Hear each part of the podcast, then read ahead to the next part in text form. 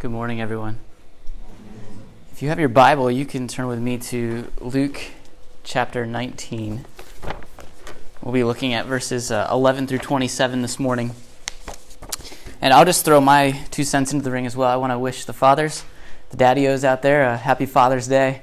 Um, in our house, Father's Day kind of got uh, swept to the side this weekend. This is like the, the triple whammy in our house. So on Friday, my wife Erin and I celebrated 11 years of marriage, and then today is Erin's birthday, and so it just was like an afterthought. This, oh yeah, it's Father's Day too. Um, but um, McKinley, our, our oldest, she's five. She probably had I don't know how many cards placed in front of her. Here, sign this. Say, Daddy. And so she's just learning how to write, and so she must have like been like glazing over in her eyes, like, all right, one more card to fill out. My goodness. But um, Happy Father's Day. Uh, so, this morning we're going to continue this uh, series, uh, Being Fruitful, uh, how the gospel releases you to bear the fruit of the Spirit. Uh, and today we're going to examine the fruit of faithfulness. And the way we're going to do this is we're actually going to look at one of the parables of Jesus, one of the stories that he tells us in the Gospels. Um, and it's a story about a king uh, who entrusts his servants with something to be faithful with and goes away. And what they do in that waiting time between the already and the not yet, between the time of the king giving instruction and then his glorious return, what they do with what he's entrusted to them uh, is the, the faithfulness that they are empowered to, to have by the Spirit.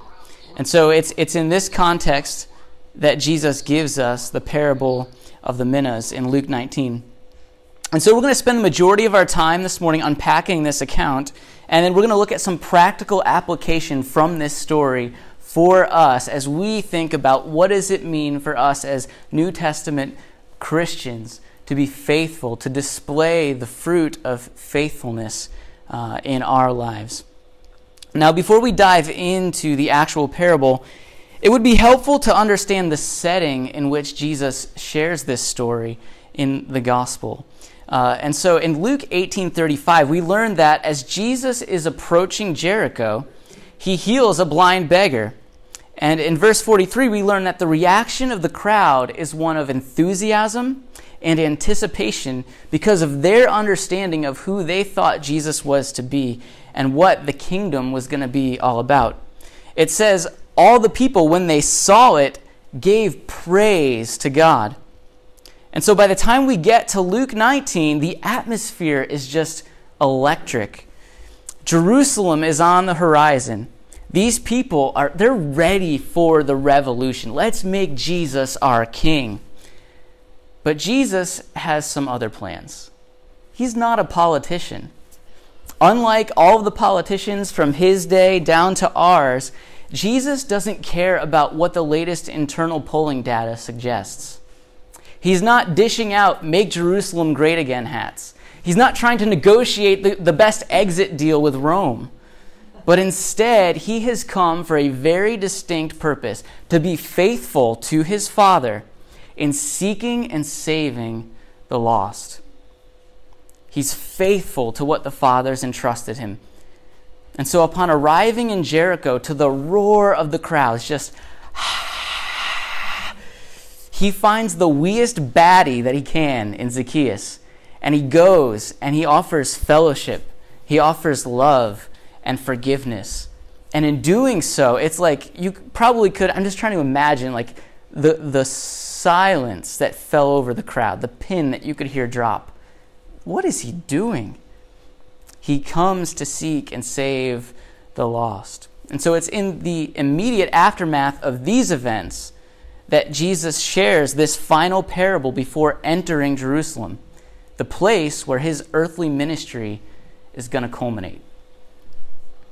And so this is important because it gives us the why of Jesus sharing this particular parable. And we see it in verse 11 of Luke 19.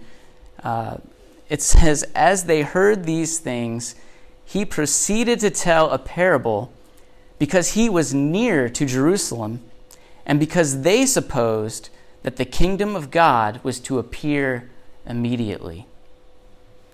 The parable of the minas is meant to correct the expectations of the crowd that want the expediency of the kingdom for their own benefit, but they cannot begin to fathom the suffering of the cross. Additionally, the, the purpose of this parable is to let his followers know that not only is he going to fail to meet the common expectations of what the Messiah was to be, namely a geopolitical ruler, but that the full realization of his kingdom was still so long off in the future, and that it would be in the waiting between that already and not yet that their faithfulness would play a critical role in proclaiming the truth and the hope of the kingdom to a watching world until it finally does appear. So it's in that context that we have this story. Now, let's see some of the characters that Jesus introduces to us. Pick up with me in verse 12 as Jesus kind of lets us know who is involved here in this story.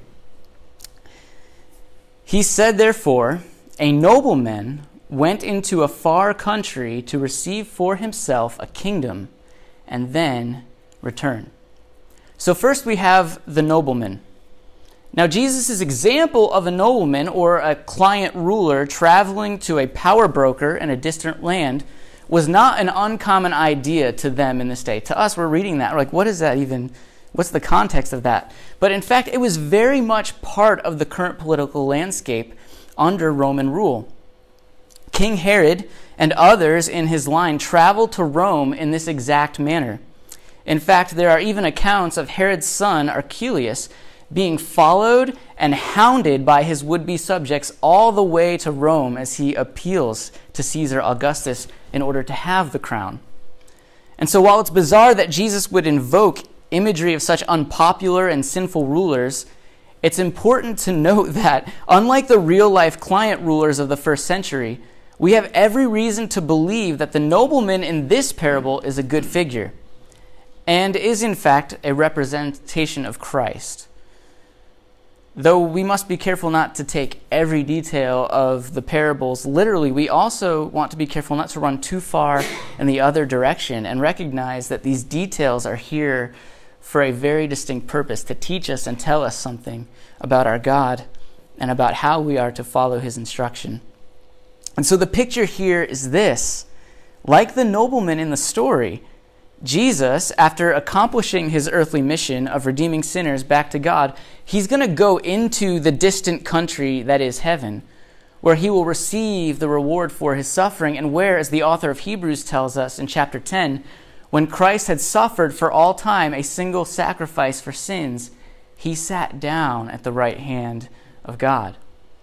So we have the nobleman traveling to the distant country but in the story, before he leaves, we're also introduced to another set of characters. Look on with me in verse 13. It says, Calling ten of his servants, he gave them ten minas and said to them, Engage in business until I come. So we have the ten servants who, in accordance with this story, would have been those who recognized the nobleman as their rightful ruler and they would have publicly declared their allegiance to him.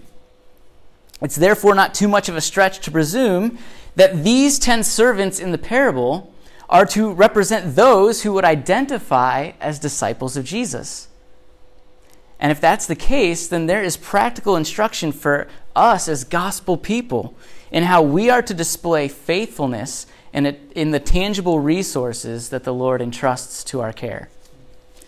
Notice how they're not instructed to make a profit with the mina, but merely to engage in business until the ruler comes back. Whereas previous parables of Jesus had expressed interest in teaching his followers how to use money and earthly resources in a godly way for impact on eternity, this parable is more interested in the broader scope of all of a disciple's life so that's his resources as well as the unique circumstances, trials, and gifts that have been bestowed on him by the Lord to be used as a witness to those around him, to those in his life. This means that the musician, as well as the mechanical engineer, have equal opportunity to use their unique positions and places in life to display faithfulness by utilizing the uniqueness of their circumstances for gospel impact. Now, a mina was roughly equal to 100 days' wages. Or to think about it in modern terms, it's about a quarter of your annual salary. So think about in terms of like between 5 and 10 grand. Interestingly, this is the only place in the gospel where we see this unit of money mentioned. And when we compare it to Jesus' parable of the talents in Matthew 25, where a talent is worth 60 mina, we see that a mina is, relatively speaking, it's a modest amount of money. In short, it's, it's a trial sum to test the servant's faithfulness in the king's absence. And it's, it's kind of in keeping with that sentiment of the scriptures of uh, give me n- neither riches nor poverty, right? It's not this lavish amount, this like winning the lottery, but it's also not nothing. It's a tangible amount. And, and it's in that, that thought of like Proverbs 38, where you just say, Lord, give me neither riches nor nothing. Like, let me just have what I need in order to demonstrate faithfulness and not be distracted by the want of money or the overwhelming passion and pursuit of money. So we have the nobleman representing Christ. We have the ten servants representing those who have surrendered to Christ's lordship. And then lastly, we see the citizens. Look in verse 14 with me. But his citizens hated him and sent a delegation after him, saying, We do not want this man to reign over us. Unlike the servants, the citizens do not recognize the nobleman as their master, nor are they willing to submit to his authority. And what we see in them is the natural state of man the scriptures repeatedly tell us that there is no one who does good, there's no one who seeks after God. And Jesus, as he so often does throughout the Gospels, he makes it clear that there can be no middle ground when it comes to an individual's stance on the Son of God. Either he will love him in a life of surrender to his lordship, or he will reject him and seek to stand in his place as master of his own life. And so here's some practical application for us this morning as gospel people. The Spirit at work in our lives allows us to bear the fruit of faithfulness to God and the life giving truth He has revealed, even under the increased pressure and hostility that meets us in the world. I'm sure that you're aware the, the gospel is not popular. The, the, the message of Jesus and the way of the cross is met with disdain all around us. Increasingly, more and more, day after day, we see it. So the question we have to ask ourselves is in the midst of that climate, will we remain faithful to this gospel? Will we remain faithful to sound teaching? The ways that seem right to natural man, they're not led by the Spirit, but by foolish hearts that are darkened to true beauty and life. There are claims of wisdom in our culture that seem to get louder with each passing day. And the Bible is outdated. It's restrictive, you'll hear them say. It restricts my personal freedom. I just want to do what feels right to me. And in our flesh, we can be tempted to shrink back from the public square of challenging those assertions with the way we conduct ourselves for fear of being ridiculed or labeled unloving, when in fact the most loving thing that we can do is point them to the beauty of who God is and what He is doing. This temptation to shrink back in the midst of hostility in the culture, it's not new to 21st century believers. The Apostle Paul speaks directly to it in the opening of his second letter to Timothy. Listen to these words as, as I read uh, 2 Timothy verse, chapter 1, verses 8 through 14. He says, there, Therefore, do not be ashamed of the testimony about our Lord, nor of me, his prisoner, but share in suffering for the gospel by the power of God, who saves us and called us to a holy calling. Not because of our works, but because of his own purpose and grace, which he gave us in Christ Jesus before the ages began, and which now he has been, has been manifested through the appearing of our Savior, Christ Jesus, who abolished death and brought life and immortality to light through the gospel, for which I was appointed a preacher, an apostle, and a teacher. Hear this, he says, which is why I suffer as I do. But I am not ashamed for I know whom I have believed, and I am convinced that he is able to guard until that day what has been entrusted to me.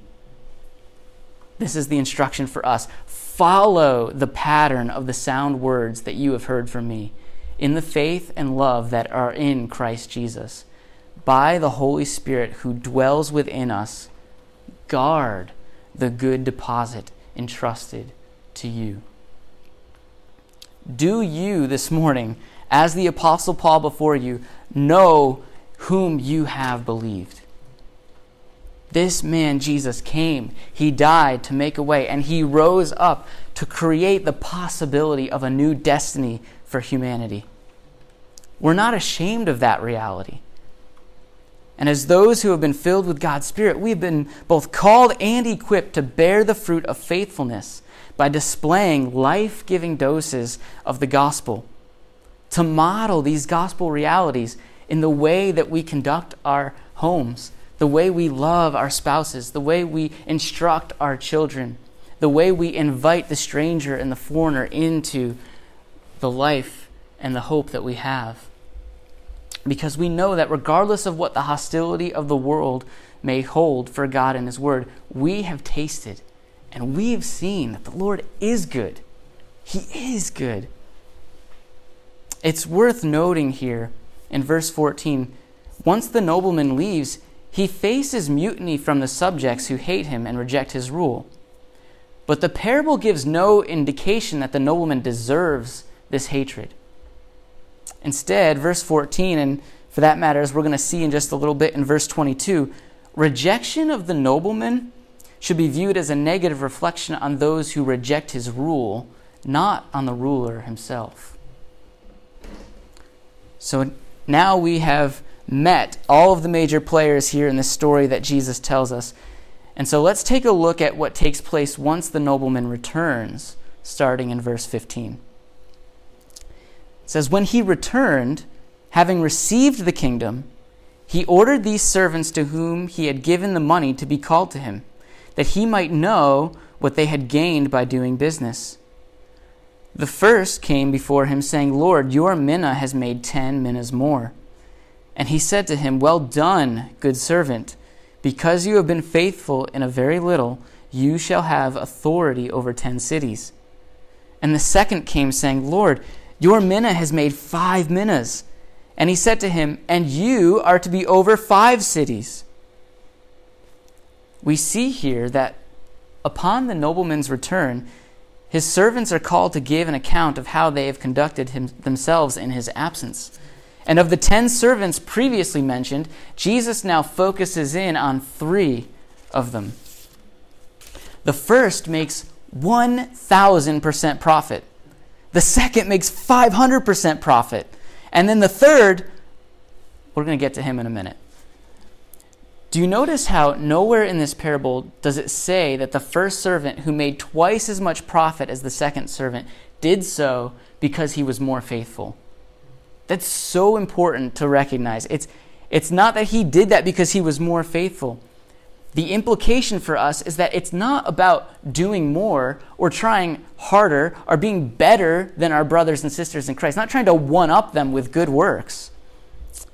Instead, the emphasis is on us being faithful with the portion that the Lord has given to us and trusting those results up to Him. We're just faithful with what He gives us. We don't have to look here or there. We just take what He has given to us, what is our responsibility. And He is honored and blessed when we are faithful with that portion. The miracle is not in the natural endowments of the servant. Praise God, right? I know if that was up to me, I would be doomed. But the providence of God multiplies those faithful exercises of the average gifts to extraordinary effect. You see, the reward for faithful discipleship, it's not greater privilege. Like, it's not more favor with God than other saints. Instead, it's the blessing of greater participation and responsibility in the master's reign. Like, we get invited more and entrusted with more when we're faithful with what we're given. And there's great blessing and joy that comes from being a part of what the Father is doing. I think about Peter. So at, at, first, he's faithful in a little, right? Like Jesus sees these guys out on the boat and he says, Come, follow me, and I will make you fishers of men. Peter just takes that simple step of faithfulness in what he's been called to. He steps out of the boat, he follows Jesus, and, and in doing so, he doesn't earn salvation. We know that can't be earned. But he's, he's entrusted with an even greater task as a result of his faithfulness. Jesus says, Feed my sheep. And so he takes that next step and he, he responds in faithfulness to what the Lord gives him. And then Jesus entrusts him, we see later on in the scriptures, with the task of sitting in heaven as a judge over the 12 tribes. So are we to presume then from, from this account that the reward for faithfulness is simply the burden of more work? Like, let me just be faithful. I don't want to be faithful, Jesus. He's just giving me more stuff to do. Not at all. Thanks, Jesus. I'm, I'm good. I'm just going to hold on to this. I don't want to be the first minister of any part of little village in heaven or something. No, of course not. Are we to presume that Peter has greater access to the Father than the thief on the cross, or you, or me? Not at all. But what a blessing and an honor to be found faithful by God. And so this brings us to the third servant. Pick up with me in verse 20. It says, Then another came, saying, Lord, here's your mina, which I kept laid away in a handkerchief. For I was afraid of you, because you are a severe man. You take what you did not deposit, and reap what you did not sow. He said to him, I will condemn you with your own words, you wicked servant. You knew that I was a severe man, taking what I did not deposit and reaping what I did not sow. Why then did you not put my money in the bank, and at my coming I might have collected it with interest? It bears repeating. We're not to presume from this interaction that this nobleman is actually corrupt, only that he is perceived as such in the mind of the third servant. You see how the servant justifies his actions as a virtue. Not admitting fault, but insinuating the fault actually lies with the master. And it's kind of reminiscent of, of Adam in the garden blaming God in Genesis 3. Like, it's, it's this woman's fault whom you, you gave her to me. She gave, took the fruit. I ate of it. And ultimately, that means it's your fault, God. It's the same sentiment. But the king doesn't defend his character or enter into dispute with the servant. Instead, he highlights the fault in his logic. Simply wrapping the mina in a hanky and stashing it in a drawer shows the contradiction in the third servant's statement. Like, if he really believed that this nobleman was so harsh, he would have at least put the mina in a bank to assuage the master's greed with the interest that it would have accrued. Like, if he actually believed this, that's what he would have done, but it just goes to show he was just making up an excuse. He was looking for someone else to pass the blame onto. And the real world application is evident. Regardless of people's misconceptions about the true nature of God, he has accurately revealed himself to his creation. And his character, it's not up for debate. He's gracious. He is slow to anger.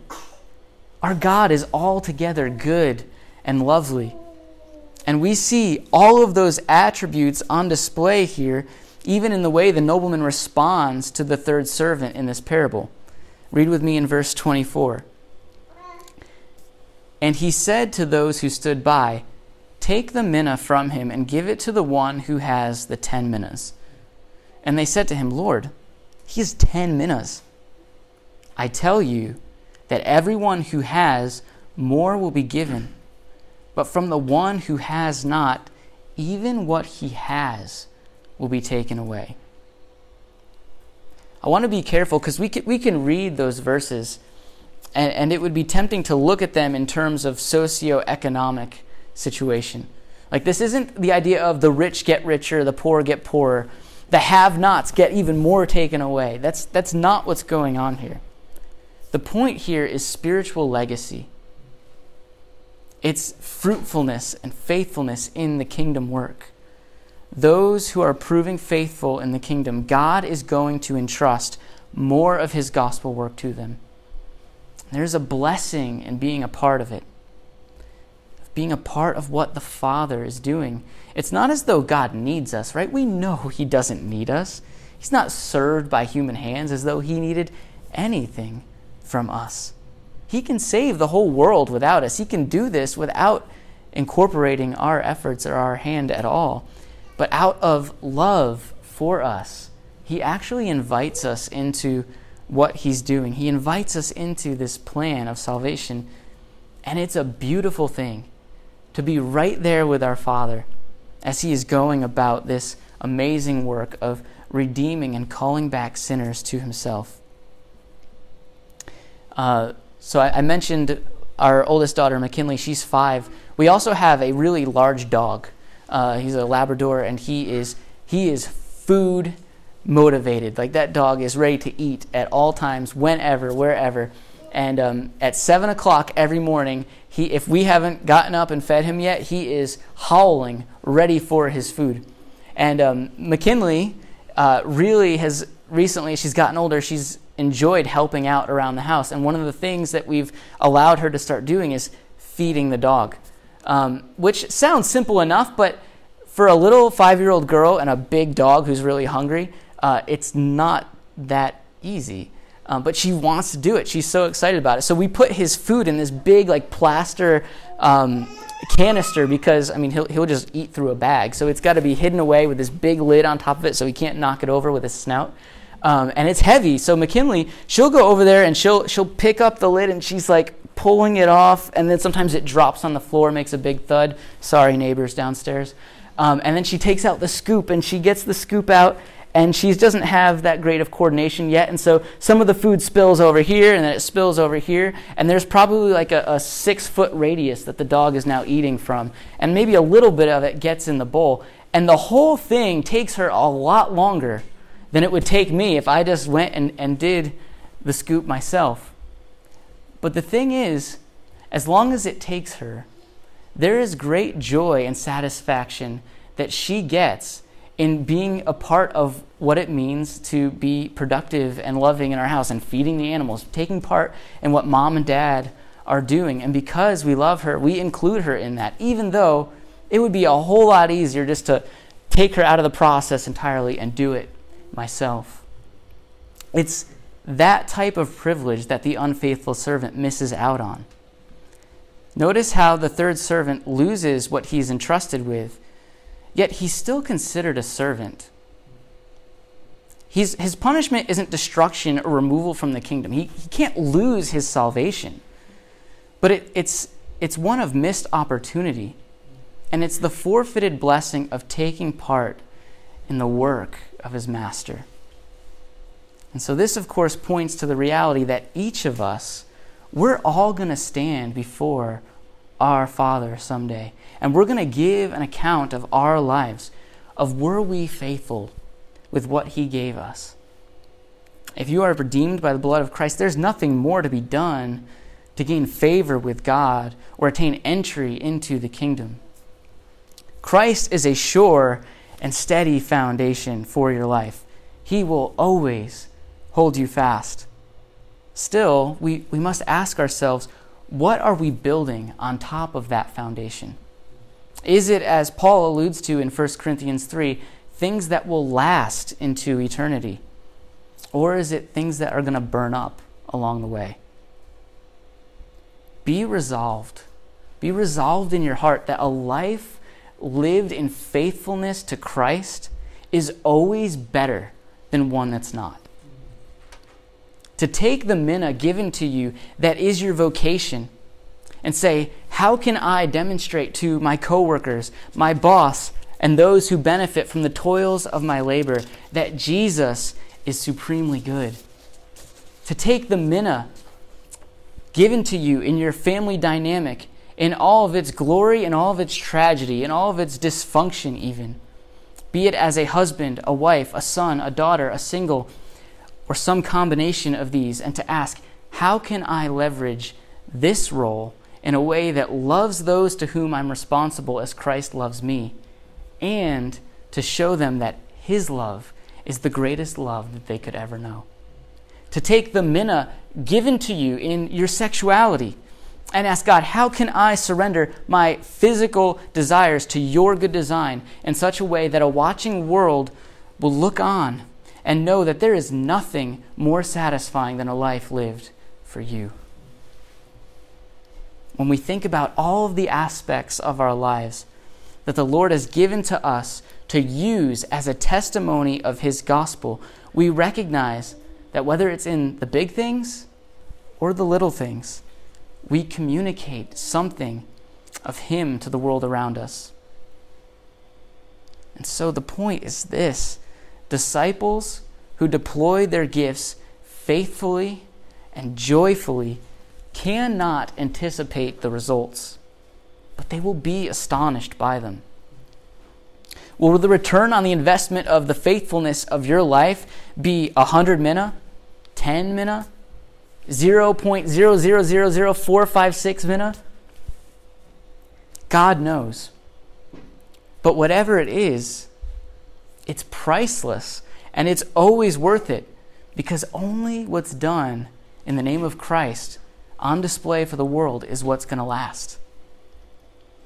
And this brings us to the last and the most challenging verse in this parable.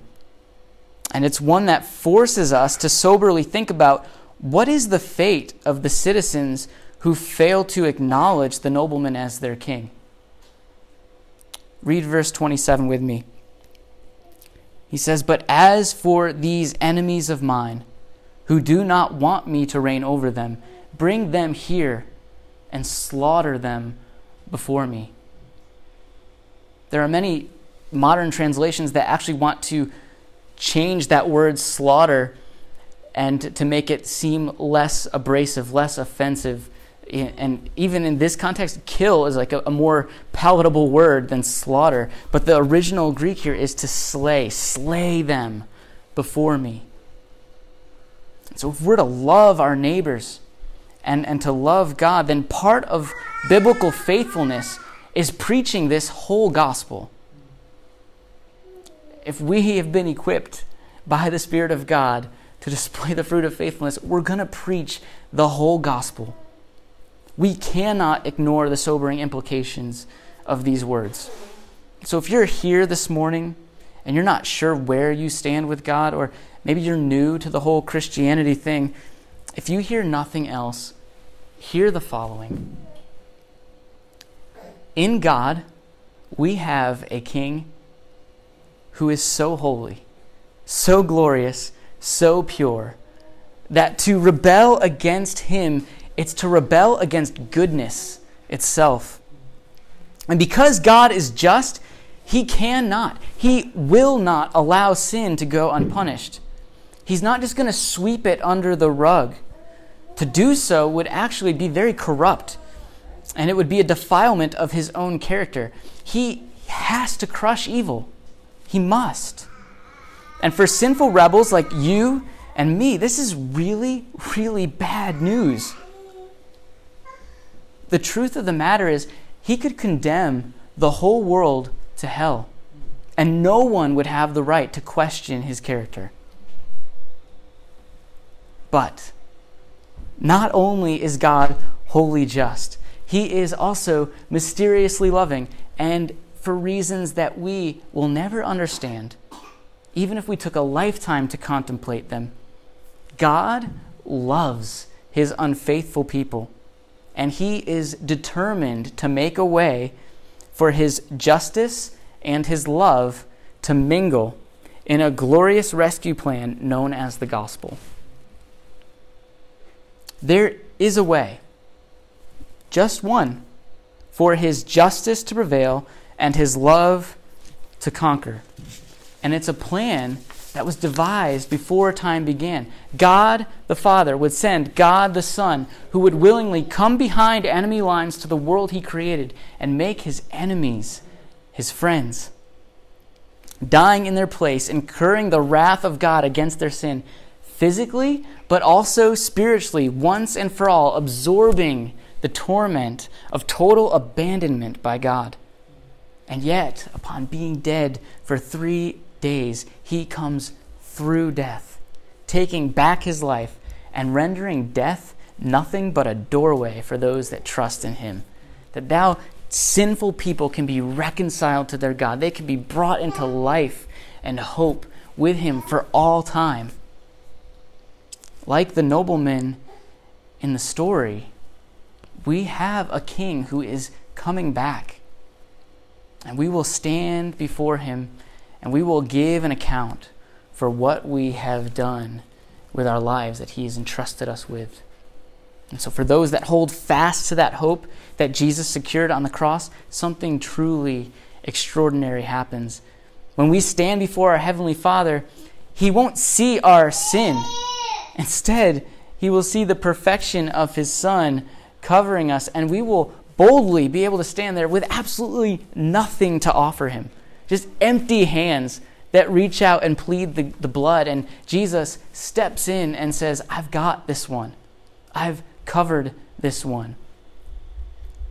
He is mine.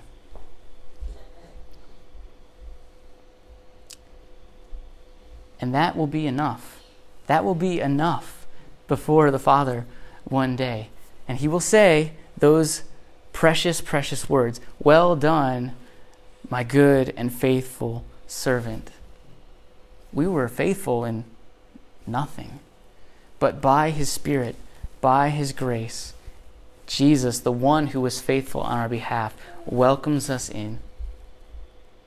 And so, as we think about bearing this fruit of faithfulness in our lives, we can be freed up to know that salvation is taken care of. We're not earning anything.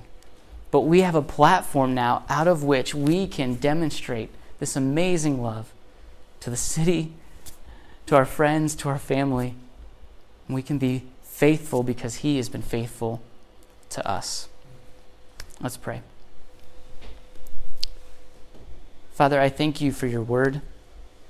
I thank you that though we are on our own incapable of being faithful to you, you were faithful to obey the Father, to come and to not be steered one way or the other by the temptations of this world to make you an earthly ruler, Lord, but you came to save sinners. You came after us. You came to take the, the sin and the punishment away and to free us up to live faithfully for you. And so, God, I pray that you would help us to do that by your Spirit. That DBC uh, would be a place where your glory and your gospel would just permeate out of onto these streets, into this neighborhood, and that people would know, they would know your love. And so, God, I pray for our hearts this morning. Lord, I pray for the, all the areas in our lives where we're not demonstrating faithfulness, Lord. I pray that you would help us to see that you are faithful, that you cover our sins, that you take these things upon yourself, and that you carry us when we can't carry ourselves. We thank you for the Spirit. We thank you that we have life. We thank you that we have freedom. We thank you that we have power to do that which we can't do in and of ourselves. And we give you all the glory, Jesus. Make much of yourself. In your name, amen.